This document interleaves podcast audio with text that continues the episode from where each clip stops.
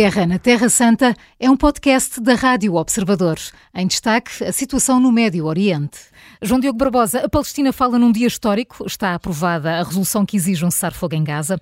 A aprovação vem da esmagadora maioria da ONU, que pede também a libertação imediata e incondicional de todos os reféns. Dos 23 países que se abstiveram estão Ucrânia, Alemanha, Hungria e da lista de 10 países contra estiveram, claro, Israel e os Estados Unidos. João Diogo, vai ter alguma eficácia esta decisão? Eu acho que o ponto prévio é precisamente dizer que é fácil votar a favor da paz na Assembleia Geral da ONU. Eh, é votar num ponto de ordem de trabalhos, as resoluções são sempre simpáticas eh, e fica bem aos países mostrarem que estão do lado de quem não quer eh, prolongar a guerra.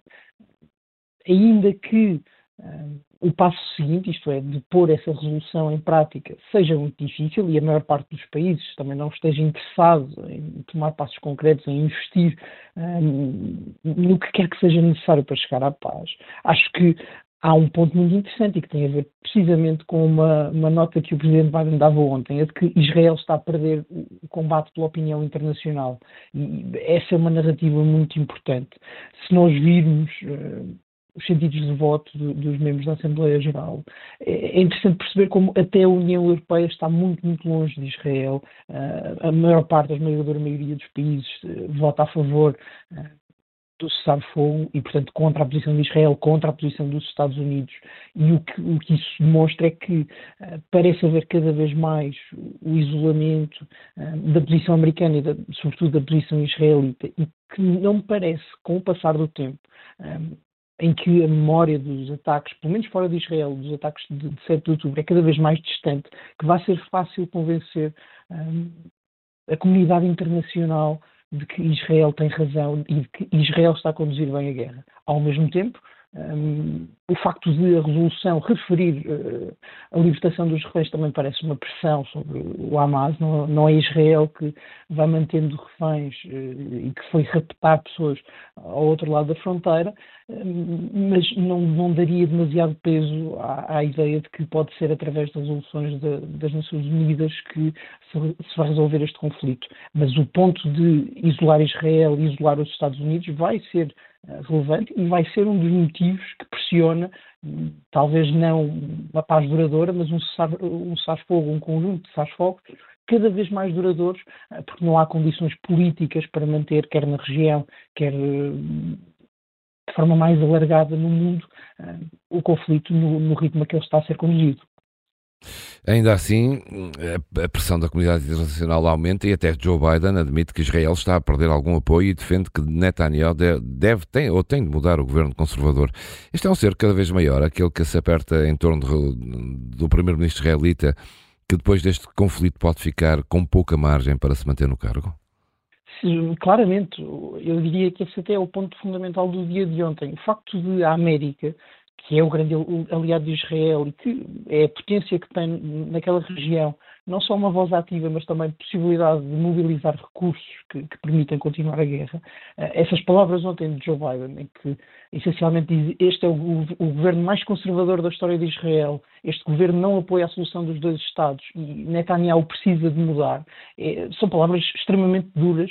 Um, e se este é o aliado de Israel, imaginemos o que estão a pensar os países reticentes ou mesmo os, os adversários. Acho que Netanyahu está aqui com um problema internacional a juntar aos problemas eh, nacionais muito, muito sério. Não haverá conflito sem o apoio até logístico dos americanos. E se nos próximos meses, sobretudo durante a campanha eleitoral na América, Netanyahu não for capaz de remendar as pontes que tem com os Estados Unidos, a possibilidade de continuar a guerra vai ser difícil não só no plano diplomático, como também no plano prático. E eu acho que as palavras de ontem de Joe Biden são muito duras, mas também têm um contexto. Netanyahu tinha dito umas horas antes que, e isso foi uma provocação à América, ele, tinha dito que não há qualquer hipótese de Fatah vir a governar o território de Gaza. Esse ponto é muito importante. Uh, Netanyahu disse qualquer coisa como Gaza não será nem um Hamadistão. Nem uma cidade a Fatah. Sim. Exatamente. E esse é, é, um slogan, mas a verdade é que a posição americana neste momento é essa, uh, de que a solução política duradoura possível é ter a autoridade palestiniana a governar o território de Gaza, a favor de Netanyahu, pode-se dizer que antes de 7 de outubro Uh, ninguém achava que a autoridade palestiniana fosse uma solução duradoura e viável para, para, o Estado da Palestina, mas ao provocar a América e ao não se comprometer com nenhuma solução política para o dia seguinte uhum. uh, ao conflito, acho que Netanyahu também reduziu a sua margem de espaço e até na América até os republicanos começam a pressionar uh, por soluções políticas para perceber qual é que é eh, a forma de governar o território de Gaza depois do conflito. E acho que em Israel essa questão ainda não foi resolvida, o que nos deixa com dúvidas. Mas, João Diogo Barbosa, pegando no que disse sobre Netanyahu, eh, o que é que verdadeiramente Israel vai fazer deste território que seja aceito pela comunidade internacional? Essa é uma excelente pergunta. Eh, Israel, com este titubear, com, ou pelo menos com rejeitar até de soluções aceitáveis para os Estados Unidos, cria a dúvida na, na, comunidade internacional e, sobretudo, nos países da região, que a solução desejada é precisamente a de ter uma ocupação de Gaza que seja mais formal, uh, talvez não uma anexação, mas um, um controle do território muito, muito apertado, que possa até ter efeitos uh, semelhantes na Cisjordânia, isto é, ainda que se mantenha lá um governo da autoridade palestiniana, que Israel que venha a reforçar o seu controle que a vida para, para os palestinianos nessa região seja ainda mais complicada. E esse é um risco muito grande, porque se Biden diz este governo não apoia a solução dos dois Estados, hum, sobra um Estado. Um, e não parece que ninguém eh, fora de Israel, e sobretudo nos Estados vizinhos, tenha grande interesse em permitir que essa, essa intenção possa ser levada a cabo.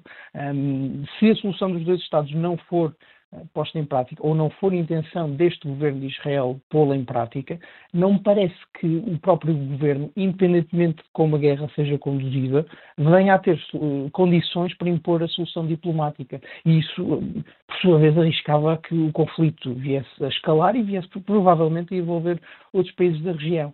Uh, acho que vamos continuar a ter esta tensão entre um, os Estados Unidos a, forçar uma ideia de dois Estados, a ideia de dois Estados a ser impossível na prática, porque não se percebe quem seria o governo, quais seriam as figuras e como é que a Palestina podia ser governada em paz com Israel, e do lado de Israel, pelo menos com este governo, hum, a ideia de que se a solução dos dois Estados não é possível agora e não vai ser possível daqui a uns dias, hum, vai ser necessário continuar a ocupação, provavelmente continuar com operações militares hum, para tentar eliminar o Hamas, é, é esta a formulação, mas eliminar o Hamas É um objetivo vago e muito difícil de cumprir.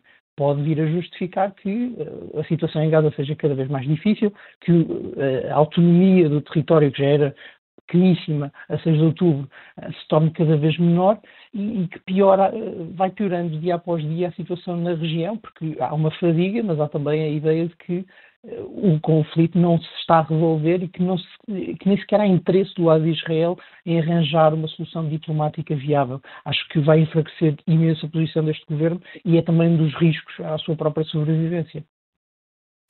Entretanto, o governo israelita diz que pelo menos 19 dos 135 reféns eh, que estão na mão do Hamas foram mortos. Ainda ontem o grupo extremista deixou mesmo esse alerta. Não tentem porque não vão conseguir libertar os reféns com vida. Aos olhos do Hamas, Israel apenas está a colocar as vidas em risco. Há outra forma que não usar fogo para resolver o problema dos reféns? O que nós sabemos é que as negociações continuam, isto é, que Israel um, e o Hamas, eh, eventualmente por forma indireta, com a intervenção de, de outros Estados e, e, de outros atores políticos na região, vão continuando a conversar. Um, e, portanto, é possível imaginar um acordo muito complexo que permita a libertação de alguns dos reféns, mas, eh, por um lado, não parece hoje, com o que sabemos da posição do Hamas, que seja possível libertar um, eh, reféns sem o cessar-fogo, e, por outro, um, eh, também não parece do interesse do Hamas hoje uh, libertar os reféns, porque é a única vantagem uh, negocial que o Hamas tem. A guerra no terreno é sempre muito difícil, o exército israelita não se, não se confunde, nem sequer eh, pode dizer-se que compite de forma justa com eh, as forças do Hamas. É, é, muito desigual esse combate e, portanto, a única vantagem negocial que eh, a liderança política do Hamas tem são precisamente esses reféns. E libertá-los todos significaria abdicar de toda a vantagem. Portanto, temos ainda este, este dilema que é muito forte e muito difícil de resolver. Não, não se pode dizer que um cessar-fogo de um mês que implicasse a, libertação de todos os reféns fosse algo que o Hamas estivesse disposto a aceitar hoje. Porque perderia toda a sua margem negocial e, ao mesmo tempo, daqui a um mês voltaria a ter o problema uh, do conflito, da guerra, e sem se conseguir defender com grande capacidade. Acho que vamos continuar nesta discussão durante mais algum tempo. Isso é, é terrível para as pessoas que uhum. estão uh, ainda raptadas pela Hamas e não me parece que seja muito bom também para Israel, que personalmente, e vale a pena lembrar que alguns destes reféns são, eh, têm cidadania de outros países que também vão forçando uma solução, uh, mas o cessar-fogo a acontecer, uh, o que parece um bocadinho distante, uh, ainda que possa haver uma, uma trégua de final de ano, nunca, parece-me, conseguiria resolver o problema de todos os reféns, porque a margem negocial está aí, enquanto o Hamas não conseguir outra vantagem, que pode vir até de uma mudança da opinião internacional em relação a Israel, mas enquanto isso não acontecer, o Hamas também não tem grandes incentivos, eh, assumindo que não é um governo eh, estabelecido e com vontade de cumprir o direito internacional, não tem grande vantagem em libertar todos os reféns e, portanto, a situação pode prolongar-se ainda mais algum tempo. A Guerra na Terra Santa é um podcast da Rádio Observador. Vai para o ar de segunda a sexta, depois do noticiário das nove e meia da manhã e tem nova edição depois da síntese das quatro e meia da tarde. Está sempre disponível em podcast. Eu sou a Maria João Simões.